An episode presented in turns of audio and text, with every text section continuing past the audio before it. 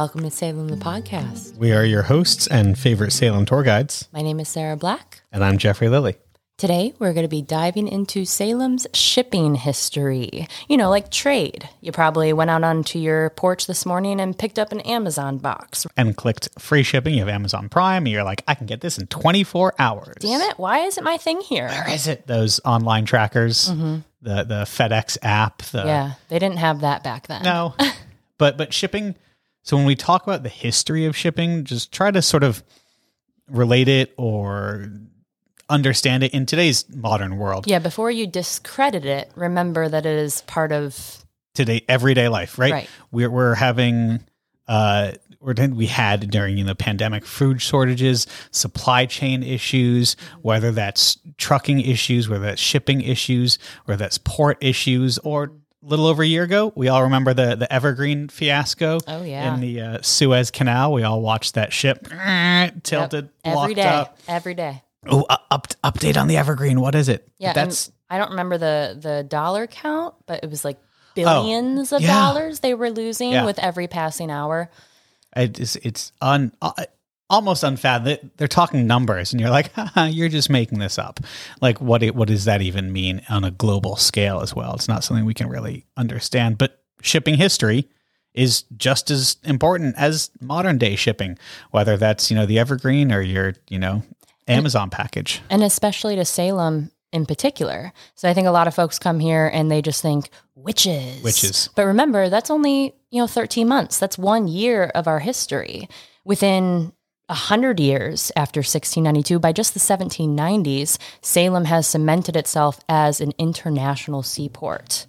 People are traveling all over the world from this port to places like China, Indonesia, Russia, Right, uh, all up the, the Baltic Sea, down through the Mediterranean, uh, around Africa, the West Indies, bringing back spices, silks, any number of exotic coffee, goods. pepper, China, uh, China from China, Chinese China. Uh, but as as you mentioned, this is like this is this is Salem's history, and I would make the argument that the reason that we have such a strong narrative of the witchcraft trials Mhm. is because of our shipping history. Absolutely. So we have the trials that happens. That's important. That's incredibly important. But because the city props itself up and becomes a uh, such a famous world city, such uh, having such an influx of money, of trade, of being on the world stage, they are then able to use that stage to then propagate the current narrative of the trials and also make Salem what it is. What it is. Yeah. Right. If you walk down the streets of downtown Salem, especially those main drags like Essex Street, Derby Street, the waterfront district, you're going to be surrounded by all these homes from, you know, the 1700s, early 1800s. These beautiful pieces of architecture are put up during this prosperous time in Salem's history. all all the money that's flowing in. You're like, oh wow, look at these mansions. Well, a they don't date back to the first period in the time of the witch house. No. they date back to this great age of sail. These merchants, these wealthy shipping captains, like I'm going to build these mansions. Right today, we got Bezos building his yacht. Mm-hmm. Back then, we we got people in Salem building these mansions. Right. it's the It's the same same thing. Same thing. Just, you know, a few centuries prior. Right. So a lot of the, like you said, a lot of the beautiful parts of Salem you see today are a direct result of this economic growth. It was ingrained in the city's identity from a very early time. Even if you look at the city motto, we've got, I can't say the Latin version, Oh on. but it's, oh, okay. Yeah. Report back to me when you can pronounce that correctly. when I've learned Latin, Yeah, I'll, I'll let you know. But um, translated, it is to the farthest port of the rich east. So that's that's the motto of Salem is we're going to go, we're to take our ships and we're going to trade. And that's I think holds true e- even to today. Um you know, we have uh, uh, a lot of tourists that come from all over the world. We're not going to them; they're coming to us.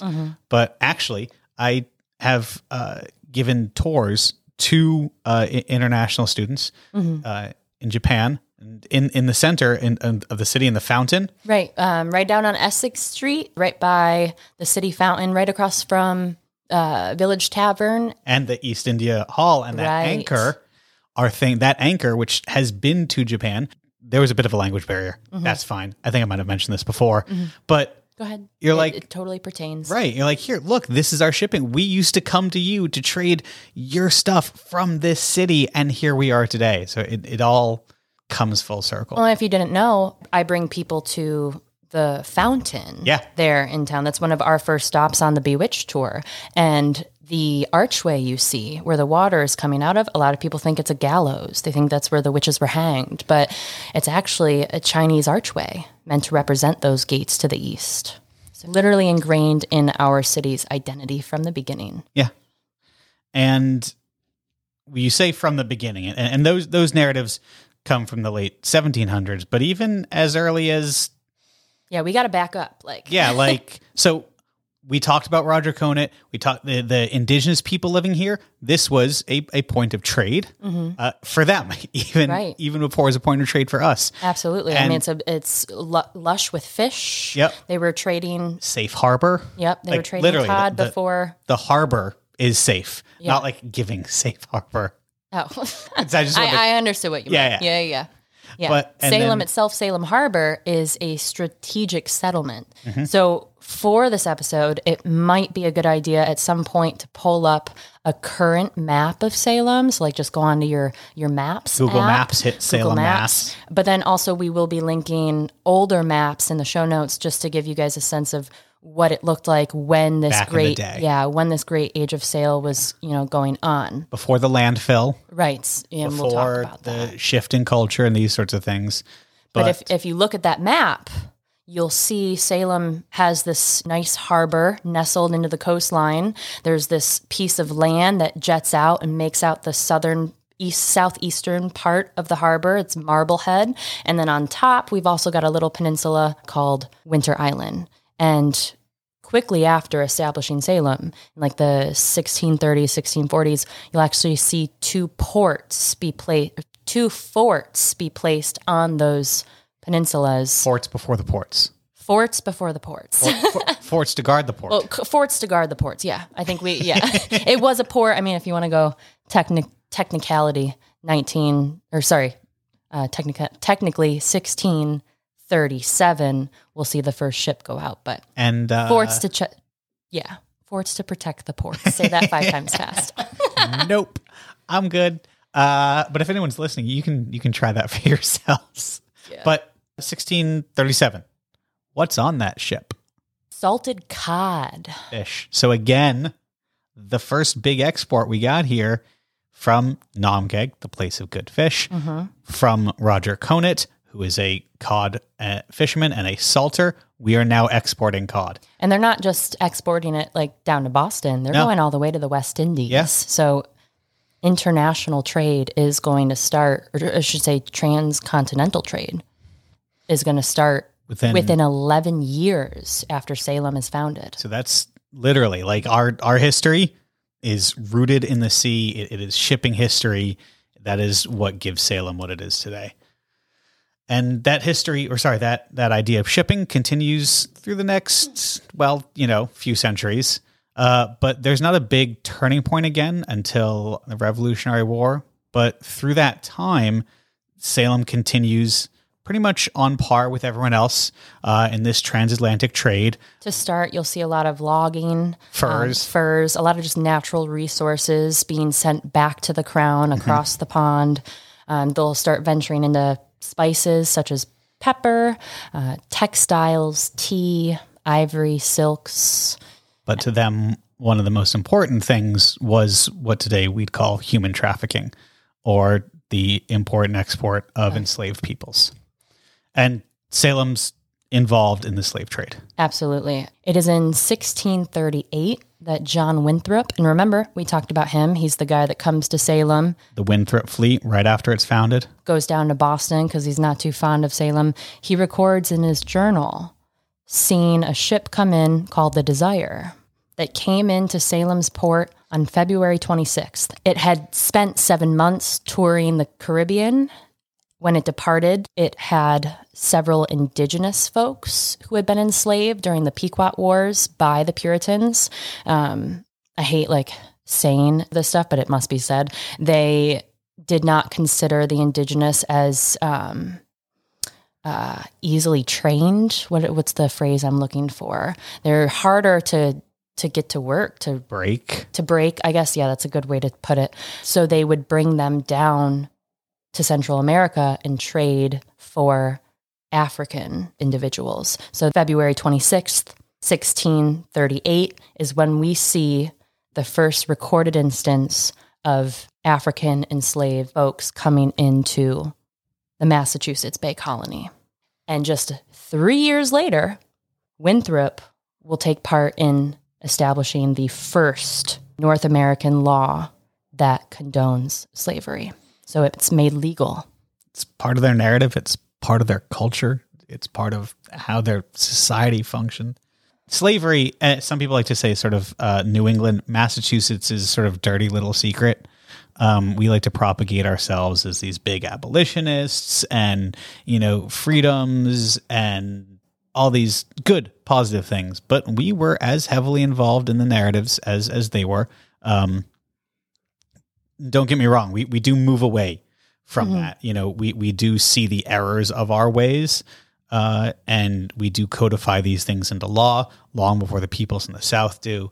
Um, but we were involved in the slave trade. Even up through the Revolutionary War, ships in Salem were being built to hold Up until the Civil War. Sorry, sorry, sorry. Yeah, yeah, yeah. Did I say Revolutionary Yeah, War? yeah. Even up until the Civil War, ships in Salem are being built to hold and house in, enslaved peoples, uh, and with the goal of human trafficking. Which is crazy because, like, you have this law that gets put in place in 1641 saying it's okay. Things go on for uh, roughly the next 140 years.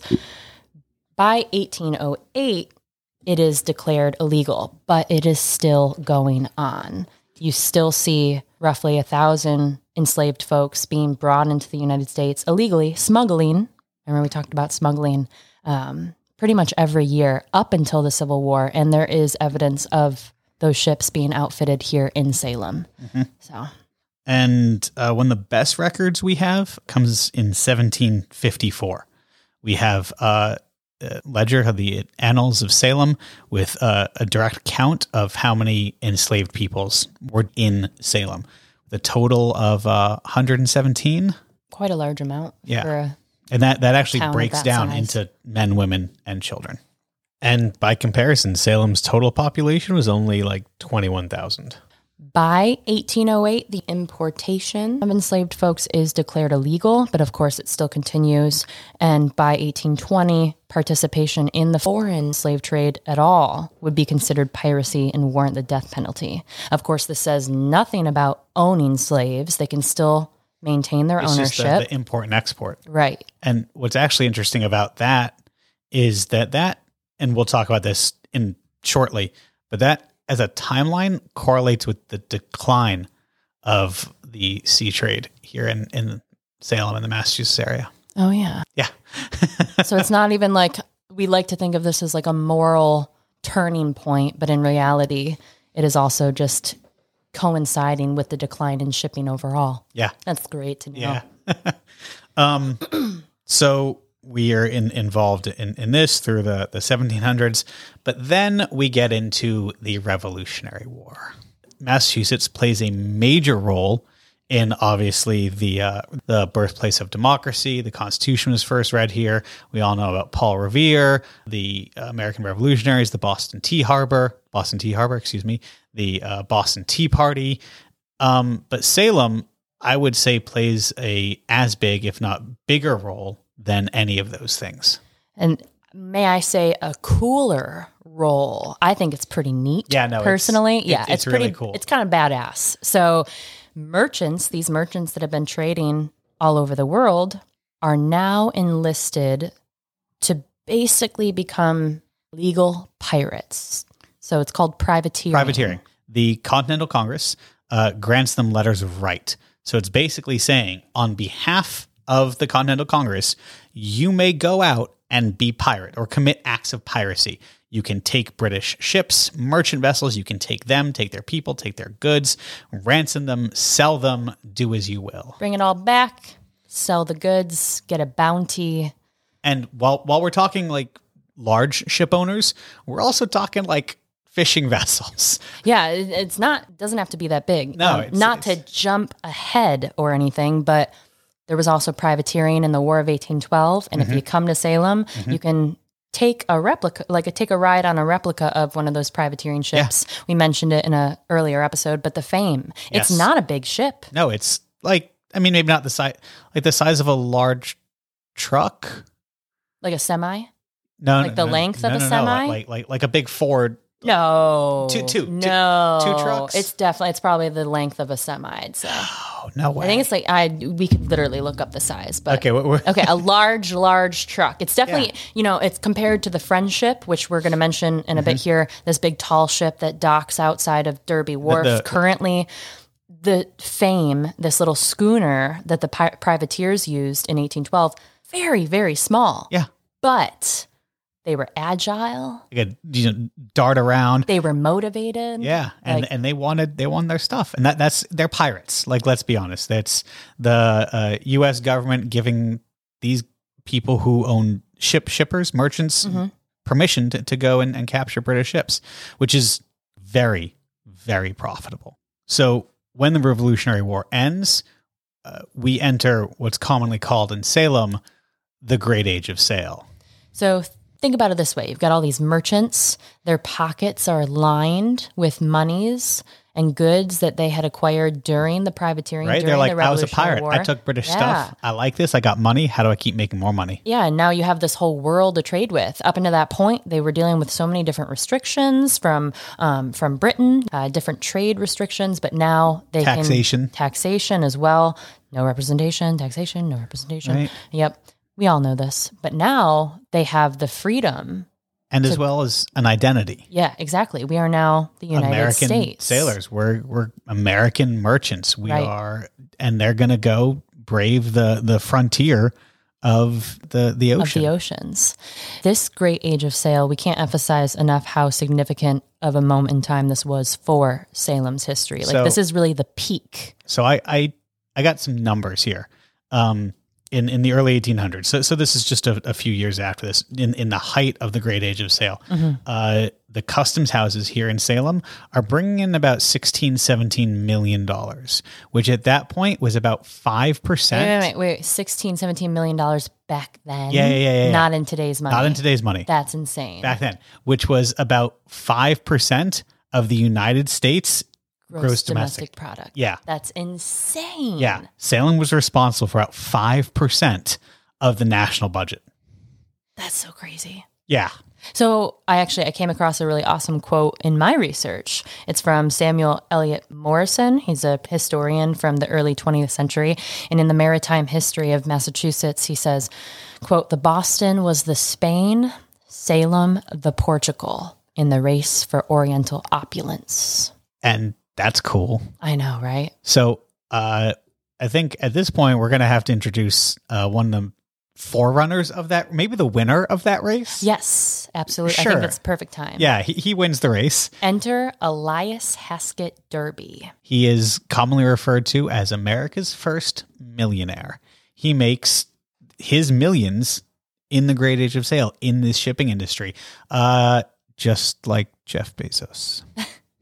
Oh, I kind of like Derby more than Oh, Jeff Bezos. right? Yeah, Absolutely. just- there's something more likable about a dead guy. Yeah, yeah. um, and uh, he's responsible for the first, or that sends the first ship from America uh, to the ports of the Far East. Yeah, you may have actually come across his ship You, you've, a few times. I, I would, I like to say on my tour, like a hundred percent of you have seen a picture of the Grand Turk, and everyone starts sitting there like scratching their heads. There, I'm like, I promise, I promise, you've all seen it. on the Old Spice logo. So if you've used Old Spice, Yeah, deodorant, shower gel.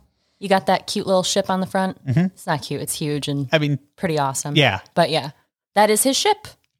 The Grand Turk, the first ship to go to China, sails there in 1784. and of course the the name of Old spices because he was dealing in The spice, spice trade. the spice trade, There you which go. is is pretty clever. Extremely clever. But he's the first. He's not the last, and a, a, we're going to dedicate a whole episode to him. So uh, he plays a very major part in Salem's history and the Great Age of Sail.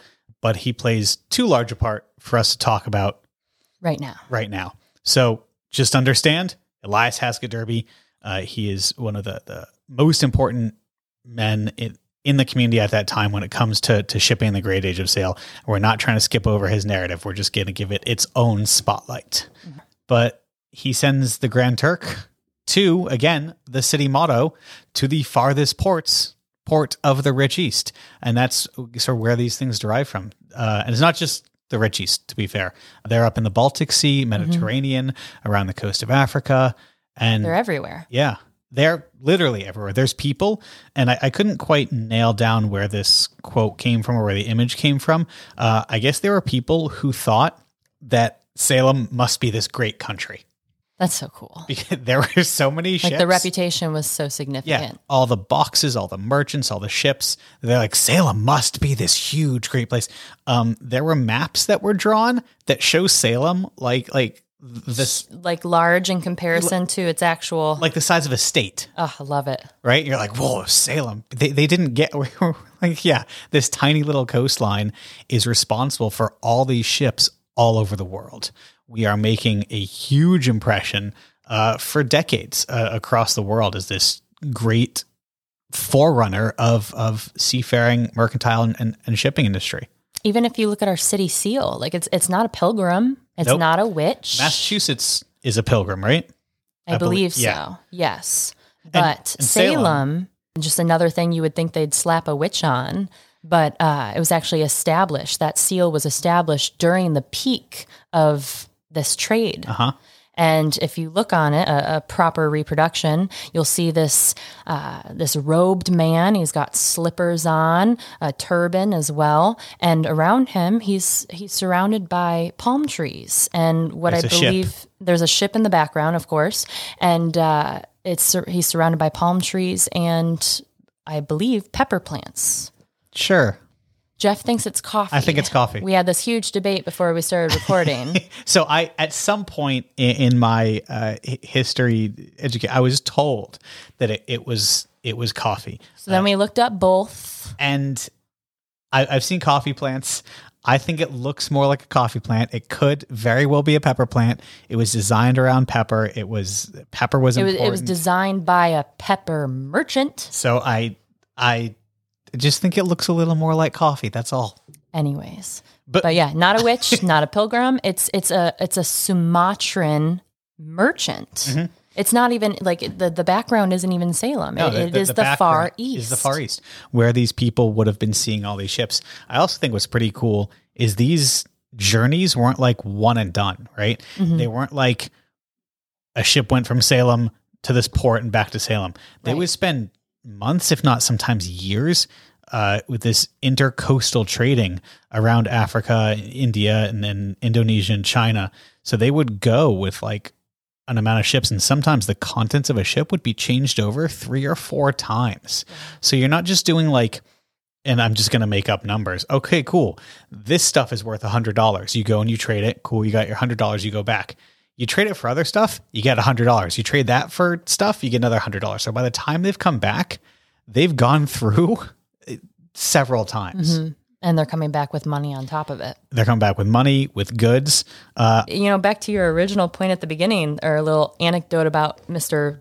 Bezos and how you can like download an app and track your Yeah, stuff. yeah. Like back then, you would send a ship out oh, it would just be and it would be months, years before it ever comes back. You just got to hope that Mm-hmm. it makes it. You got to hope that it's not being captured at By some pirates. point by pirates. Yeah. Or lost in a shipwreck. Like, Yeah. you know, they just kind of had to trust that. I'm sure there was there was a margin of error And there. But one thing that was kind of cool is, you know, telecommunications is totally the wrong word.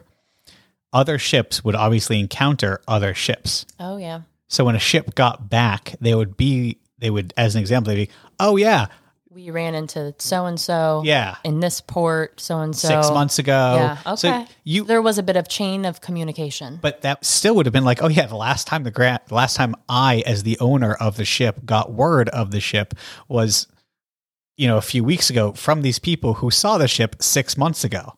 That's still Talk about having to relinquish. Um, control. yeah.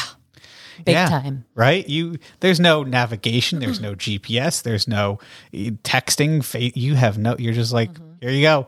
I'm gonna put a thousand dollars worth of my goods on this ship, and hope that in two years' time they come back with ten thousand dollars worth of stuff.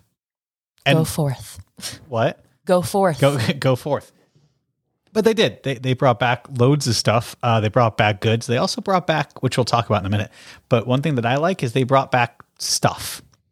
St- like, and, and by Stuff. stuff, we mean like a huge array of treasures, artifacts. Sometimes uh, they'd be referred to as like cur- we might refer to them today as like curios. I think like cabinet of curiosities, Um, yeah. those kind of things. Um, and this is one of the reasons that the East India Company was founded. It was these merchants bringing back their stuff. So they knew what they were doing. They knew they were traveling the world and seeing sights and things that many other people would never get the chance to see. Seeing things that they had never had seen never before seen. in Yeah. their lives. and they brought back these artifacts, the, the, these cool goods. It actually inspires Hawthorne to write a story Mm-hmm. about this as well. But uh, this was their collection. That's what the East India Company was. if East India Company sounds familiar, it's because if you are at that fountain that we were just describing a couple minutes anchor. ago, and if you look across from Witch City Mall, you're going to be staring at the Peabody Essex Museum. This is the first like Iteration. iteration of the Peabody Essex Yeah. is the East India Marine Hall. And it still bodes that title Mm-hmm. on the building itself in today. They'd bring back clothes, weapons, trinkets. Uh, I've heard there's shrunken heads that are in the basement. Ooh, Yeah, I yeah. hope they pull those out I know. Um, but of course, getting back, and I know I've mentioned this before, my favorite thing is the penguin.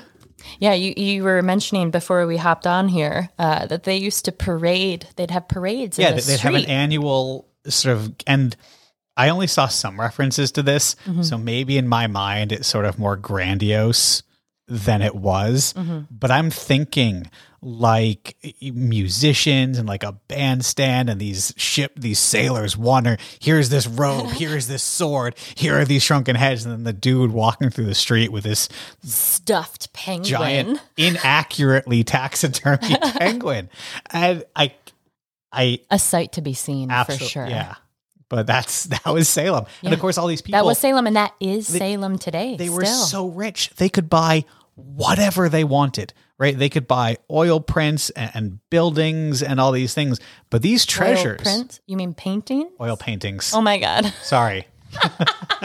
oil paintings, prints, artistry. Their houses were like gilded.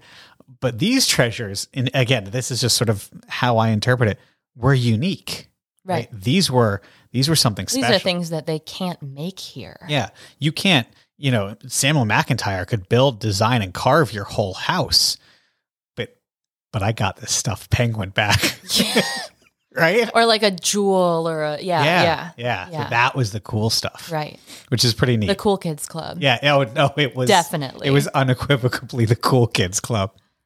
It reminds me of um, that movie, The Lost City of Z. When I think of like, ex- yeah, The Lost City of Z, I think.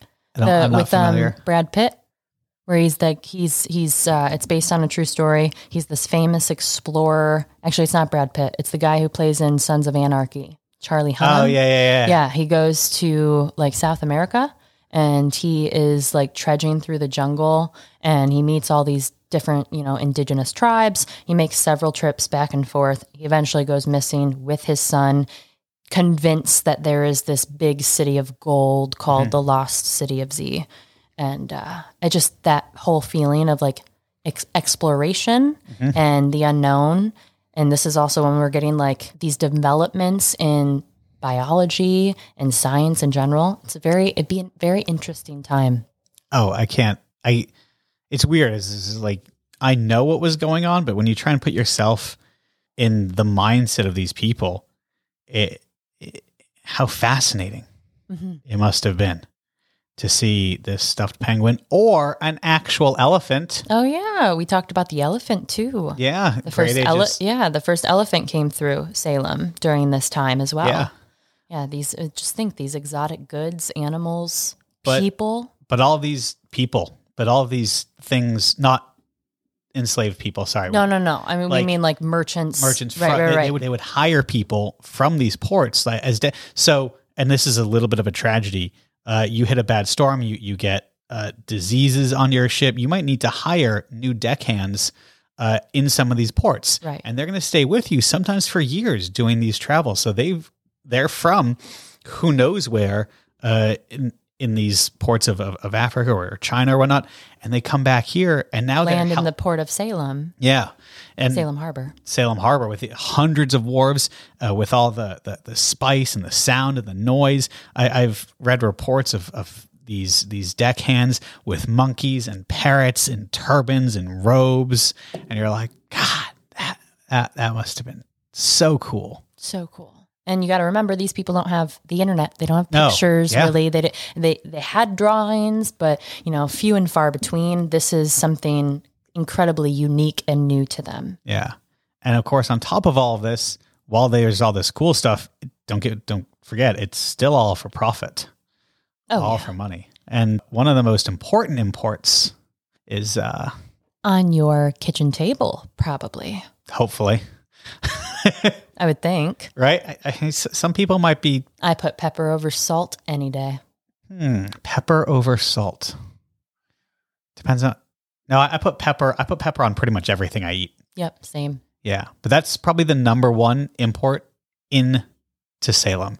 Uh, Definitely brings quite a bit of that wealth Yeah. in with it. And pepper is not really, you know, it's not a new hot commodity. Its value was so high throughout history that it was oftentimes used as a type of current currency. And I even read that it was rumored Attila the Hun request remember the guy that's in charge of the Huns requested over a ton worth of pepper to stop attacking Rome back in the 5th century. man, who would have thought the Elias Hasket Derby and Attila the Hun had something in common? They both dealt in pepper.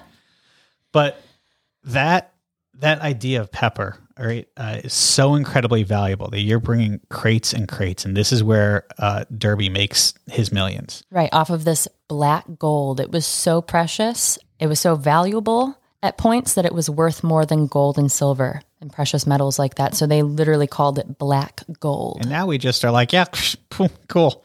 Yeah, so next time you crack open your pepper, He's like, I'm just going to put this on my salad, on my chicken. I'm cooking a steak. Uh, you know, I know people put it on pizza. You think peppers, yeah, put it on everything. right?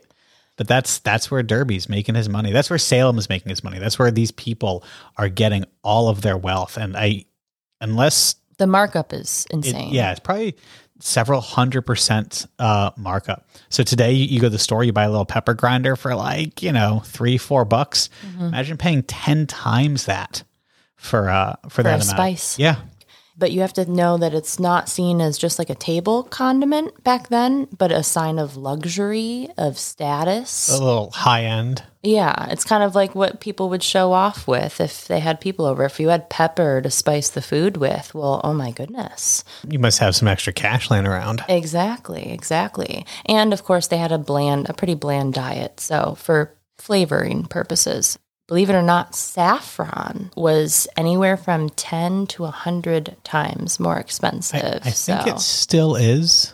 is it? Oh, yeah, because it, it, you usually get it in the teeny tiny like- little jars, right? Yeah, yeah. It. Don't quote me on this, but I think it's like one of the most expensive spices, spices, that you yeah. can still purchase. Well, it still holds up today. Now, I said that pepper was pretty pricey throughout history, but this is actually like the tail end of its height of the spice market. That sort of makes sense with all the you know flood of availability, Right. Right. Then it's gonna, you know, that's gonna affect the market value. Absolutely.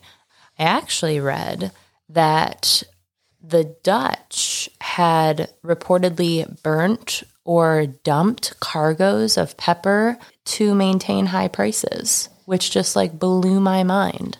I mean, like I don't know, like you, corporate greed, right? We still have you know these. yeah, it's very reminiscent of like we we're current practices. huge inflation going on at the moment. We know that there is an abundance of product and they're just jacking up the prices. But if at the same time you're like, oh, this crate of pepper is, I'm just, I'm just making stuff up, like a Yeah. hundred dollars, and then you're like, well, we lost a whole ship, and everyone's going to be like, oh, Wasn't there like a, I was recently told of a whiskey, I think, that was super coveted. And I think it's a whiskey or a bourbon. And like, uh, we're talking thousands of dollars for a bottle. And one of the shipments, like they're very small batches, went missing. And it was supposed supposedly a heist. Once that happened, the prices went up even more. And some people blamed the owner and were like, you know, maybe they orchestrated little this suspicious, to yeah. generate the press. And Well, maybe, maybe that's what Derby did. That's how he got all, although he wasn't Dutch, but you know, still. he was hiding all his product in the tunnels. Yeah. Stop propagating false narratives. We'll be talking about that soon. Yeah, all, all of his uh, his illicit tunnels with his prostitutes and opium and whiskey and none of that. All the fun parts of Salem. Right? Yeah. oh, what's your favorite thing to do on a Friday night? And you're like, well, let me tell you about the tunnels and the parties. Parties in the tunnels. Tunnel parties. Yeah. It's so funny. it's so funny. Uh, that that's where all the pepper was. Here, there's still some down there. Oh, you've heard that? No. It's- real question. I can't. Is is the pepper haunted? Is this,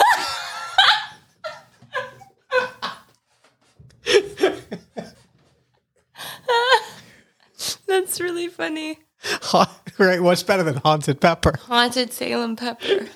Oh my god, that's so good. Anyway, so the market value of pepper was uh, being manipulated by the uh, owners of the company who are Yeah. bringing it in. But still significantly higher than what you see in the store today, Yeah. of course. Still a sign of opulence, but certainly coming down from its its high time. The last ship to carry pepper into Salem arrived in 1846, and its reputation with the spice had grown so much that nearly 100 years later, by the mid 20th century, people in Australia were still referring to the whole pepper peppercorns as, quote, Salem pepper. Where did that go? Why I can't just we? found fascinating. Why can't we still have that? We make that a thing. just stop calling it pepper and just, Just- start just calling it Salem Like, pepper? like you go. The, oh, do you have any peppercorns? Did you have any Salem pepper? I love it. Right? Love it. Okay, so that's that's everyone's homework is to reestablish uh, Salem pepper. Salem pepper. We can do it. We can make it happen. But this prosperity isn't going to last forever. Nothing lasts forever. As prosperous as Salem was, unfortunately, there's more global issues at foot. We have the Napoleonic Wars between England and France. And then in 1812, we have our own conflict with the English again, the War of 1812. And that also includes the French. And because global trade is such a significant part of the global economy right now, you're going to see that conflict spill into the waters. So in 1806, Congress passes the Non Importation Act, which will go into effect the following year, basically saying that the U.S. cannot import export goods that they can get here. So you're not importing, you know, furs and logging and these sorts of things. 'cause we have those up in Maine. or even goods like furniture and Yeah, whatnot, yeah. textiles. Um, and then in February of 1807, so this is you know less than a year later, there is a significant British attack on an American ship known as the Chesapeake. The U.S. kind of freaks out. The American people are pissed. Yeah. They want a response, but Thomas Jefferson doesn't really want to go to war, so he puts in place this embargo of 1807 and him and Congress. It wasn't just him. And it is devastating to the economy. That any most trade embargoes are, you know, can have a, a significant repercussion. hmm And especially when a city like Salem relies at that point, I would say exclusively on on sea trade. When you have all these wealthy merchants, they're bringing in all this stuff, all this pepper, and now that's That's cut off. they're they're seeing their pockets dry up a little. Yep. Enter the War of 1812. Now, this is one that we couldn't really stay out of. Uh, this is when we actually declare war on Britain, but it further impedes trade. Sailors are being attacked. We get back into uh, privateering. Yep, that brings back privateering. So you will see some folks trying to keep their pocketbooks stable by going out and engaging in that legal piracy which again. hey, makes sense, right? Yeah. You're like, hey, it's the if- only way to keep it going. but also if what's easier? You're like, that British ship has already done all the work for me. Mm-hmm. Instead of having to go all the way down around Africa, I'm just going to go gonna take that. I'm just going to take their stuff real quick. And uh, I mean, I guess that's the that's the goal of piracy, Mm-hmm. right? Or any theft. You know, is you're going to take someone else's goods. Right. Um, but we see after that uh, a continued decline in the seafaring trade, uh, especially here in Salem. As we talked before, that uh, annexation of the ability to transport uh, enslaved peoples that adds into it. But one of the largest issues becomes the size of ships. Right. So think about Boston. It's Huge. still an international port. New York, L.A. Right? You, you've we talked about the Evergreen in the beginning Yeah. of the episode. The size, the scope of these ships. Those aren't going to fit in a Salem harbor. If you've been to Salem, you know this. If you haven't, take a look. Just Google Salem Harbor. Um, it's nice. It's quaint in the summer. It works for the late 1700s. Yeah, full of small sail ships. Uh, but But as these wars are going on and ships, eh, you know, innovate, war spurs innovation, you've got larger and larger ships, and those Outgrow. vessels are just not going to be Salem's Harbor can't handle it. compatible with Salem's Harbor. Boston and, like we said, New York, just much more fitting. Yeah, these these big deep water harbors is is where uh, these big larger vessels end up going, and that just sort of slowly takes hold. And over the next several decades, uh, Salem just, I guess, naturally takes the course of shipping to textiles, and we open mills and these sorts of things. And its position as this international trade partner kind of just dissolves. but we still have wealth. Uh, we still have some power. All the buildings are here. They're still here. You can look at all these these wealthy shipping. They, they they still have homes here. They're still making money. No, we also still have What's that? the practical navigator. So Salem's uh, imprint on sea trade, I would I would I would make And just like maritime, maritime history, but even modern sea trade. right? I, I would argue that uh, it's never gone away. That we still have a lasting impression on the desks of many a ship captain today. uh, a little book called "The Practical Navigator" by uh, Bowditch or Nathaniel Bowditch, one of the most famous people to come out of Salem. Uh, he's up there with with Hawthorne, with McIntire, With Derby. with Derby. Yeah, he's incredibly intelligent. Uh, man speaks you know, multiple languages. He's sort of a math genius, science genius, and he comes out with this book of navigation charts, shorelines, uh, uh, maps. maps, uh, equations, and, and whatnot for traversing the seas. And uh, this gives us, in the great age of sail, another little bit of clout because this is a, a very uh, popular, widely received book, but it's scientifically accurate. So not only is like the ship captains like, wow, look at this, the scientific community is like, wow, look at this. Right. So that sort of doubles onto that, and it is still in use today. yeah, Um, it didn't go outdated. no, You know, it's- it's it's literally still used. Uh, as far as I'm aware, all, and this is what I've been told. Uh, so if someone uh, knows otherwise, all U.S. naval ships, even to this day, carry a copy of Bowditch's The Practical Navigator. Maybe all ships could should do that. Hey, you know, if the Evergreen had had a copy of Bowditch's Navigator, they wouldn't have gotten stuck in the Suez Canal. touche. So uh, that brings us to today and what we still have of uh, Salem's Great Age of Sail. Yeah, I feel like it's not. Yeah, I like to say it's not really history. It is still here. Yeah. like Salem's harbor is still here. Yeah. Derby Wharf is still here. We have a Derb- tall ship docked. I'd say I was about to say twenty four seven, but it was missing for several years, getting work done on it.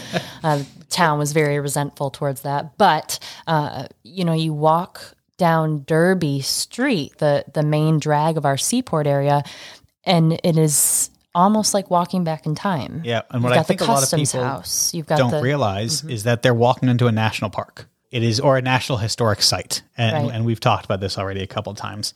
But this uh, opens in 1938, which makes it the oldest national historic site, and it encompasses what about nine acres, 12 buildings, all of Derby Wharf, and all of this is in uh, historical accuracy to Salem's Great Age of Sail and how that impacted uh, the United States.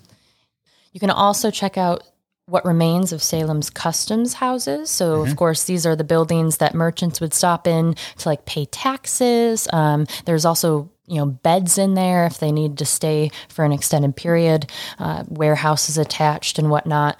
The one I think more prominent one and the one that's actually part of this National Historic Site is right on Derby Street, sits right across from Derby Wharf, and it's this beautiful building with these huge columns, a big eagle on the top.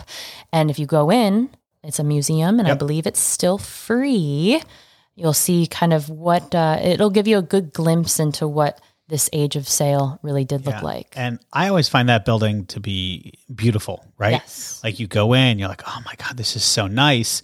Not everyone thought that. Uh, specifically, uh, Mr. Nathaniel Hawthorne.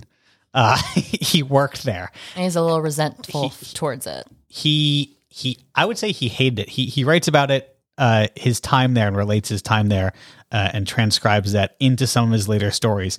And he really sort of depicts it as this horrible dreadful cobweb he's like like he's working in the basement and everyone hates him. And I always love reading his interpretation of that work there because it's very similar to how a lot of people describe hating their jobs today Indeed. like, oh, I have to go and my commute and work is horrible. And, and you really see this. But when then you go and you see the customs house, you're like, dude, I would love to work here. This building's gorgeous. Yeah, so we've all heard of the Scarlet Letter before. Like you probably had to read it in in high school. So that those images that he described come from his time. And if you check out the museum, they actually have some of his notes and one of his walking sticks Yeah. in there. It's very very cool to see. And then the other customs house kind of flies under the radar right off of Essex Street. Secret. It's hidden. Not not really. Not really, but like it's unless you're looking for it. So one thing that I think makes it a little harder to find is it's not on the current waterfront. ah, yes. So it's the 1805 Customs House. It's right on Central Street, uh, which is right on Essex Street. So it's right at the corner of Central and Essex. Big building. You can see right out front. The sign says Customs House. And I promise you it says Customs House. I know it looks like an F. That's just what a lowercase s was Yeah, it's back in called the a day. long S. So it's literally like if you take the two bits of an S and you pull it. Mm-hmm. So it's like like you're stretching taffy, right? And, and there you go. And that's that's what you knew that sound again? That's a long S, but it says 1805 Customs House because in 1805, The water was pretty much right there. pretty much there. Yeah. So once again, we're going to link you some of those maps in the show Mm-hmm. notes because Salem's coastline looks quite a bit different than it does in modern day. Yeah. We did bring in quite a bit of uh, granite Yeah. to fill in the land there. So when we have Front Street, just right in downtown, right off Derby Square, right by the Customs House, that would have been the water Waterfront. front. So the Customs House, 1805, would have been there. We build the newer one on the uh, National Park, and that's the one that you can go see that uh, Hawthorne worked at. Down by the wharf, you will also see a West India goods store, Mm-hmm. as well as this kind of large plain structure out on the wharf. It's called the Pedrick Storehouse. I read that that's actually where a lot of the work on the friendship is done. That's where that's really Okay. what it's mainly. I, I've seen for. inside. There's a lot of uh, rope hanging and sails Oh, folded. Yeah, so that's probably Yeah. where they're hiding the rest of the friendship. Put it back together. I'm not sure that. So I know there's probably a reason for it. for those like, of you who are unaware of the the grievance at the moment, there's a replica of a ship called the Friendship. originally built in the 1790s, The- gorgeous the- ship, The, the original ship. the original ship. yeah, yeah. So let's talk about that a little bit. All right. I am not a ship person, so I'm going to pull this straight from the National Parks website. The original Friendship was a two decked, three masted, square rigged, 342 ton vessel. That sounds cool. I don't know what that means. It reminds me of a car, right? Yeah, I mean, Like is basically their, their water cars. V8. Yeah. Yeah. Yeah, what you got in there? What Yeah. you got in that garage? right? um, but that that was the original friendship, Right. which is gone. Yeah, but if you come to Salem Harbor, you'll see it docked The, at the replica. the replica Yeah. docked at Derby Wharf pretty much 24 7. The grievances. it was missing for so uh i guess so i guess there's a grant uh for the, this replica ship and i guess every so often you have to clean it and, and dry dock it and these sort of things and it had gone too long so then it was out of the water for too long and they bring it back and it's been there for about they've brought it back two three years now yeah, it was away from the harbor for I think for two or three two or three years. It's been back For for, two two, or or, three- years, and we still don't have the top mast. Yeah, so on. the the top two thirds of each of the masts are uh, just at rest on the ground next to it. Um, I'm sure there is some reason we had COVID, we had these sorts. Actually, speaking of COVID, this was pretty cool. I don't know if you ever saw this uh, during the height of the pandemic and when everyone was in lockdown and quarantine. There was a flag that's flown Mm-hmm. Oh, yep, I know what you're gonna say. on yeah on the grounds of the national park next to the friendship and it was a yellow flag which stands for quarantine. which stands which is what a ship would fly if they had to quarantine out in the water if there was some disease aboard the ship which i thought was really cool Tip of the hat to history. yeah I love like, it. like thank you national park service i even even when no one's around even when we're uh, in the height of this I, I thought that was a little fun little tidbit No, definitely. So the original friendship Yeah. has has been lost. Lost like is it some sunken treasure somewhere So for the longest time, if only you could go dive with it. oh i would do that in a second I know. Uh, for the longest time, I thought the friendship in Salem was very much like the Constitution in Boston, Like where the it's- original. Yeah, it's like the Yeah. original. Like you can place things have been replaced over time, but it is the original ship. i mean that's I don't know if I can handle this right now. do you want to do it? I don't know if I we're mean- gonna have time to sneak it in. I'll, I'll, I'll say it and you can cut it out if you want. Okay. Well, as parts of a ship are replaced, as I'm sure uh, some of you are familiar with that, uh, you know, philosophical idea or question of the ship of Theseus, uh, which for those of you who don't know is sort of an idea. It's, you know, in these ancient Greek, I believe it was Plato, um, who says if you have a, a ship, and we're going to call it the, the ship of Theseus, and it's in, in dock, and over the years, the ship is slowly replaced as bits of the wood rot and need to be replaced. And at some point, if every piece of the ship is replaced, is it still Theseus's ship?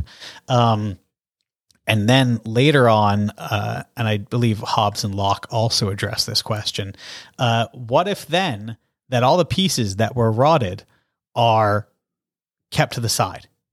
And then at some point, we come up with a technology to fix those, not replace them, but just Mhm. now the rod is gone, and you rebuild the ship of Theseus with those pieces that were replaced. So now, Now you, you have have two ships. which one is the ship of Theseus? And there's there's a lot of philosophical questions that come along with this. Um, but the Constitution is mostly Yeah, I had a friend back in college who like knew that thing up and down, and she could Yeah, tell yeah. you what percentage of the ship was still original. yeah. Um, but for the longest time, that's what I thought was the case with the friendship. friendship, you know, it's is a, it was it's like- a brilliant replica. Yeah. it's beautiful. no, But upon this research, I found out what really happened to the friendship, and it's kind of funny.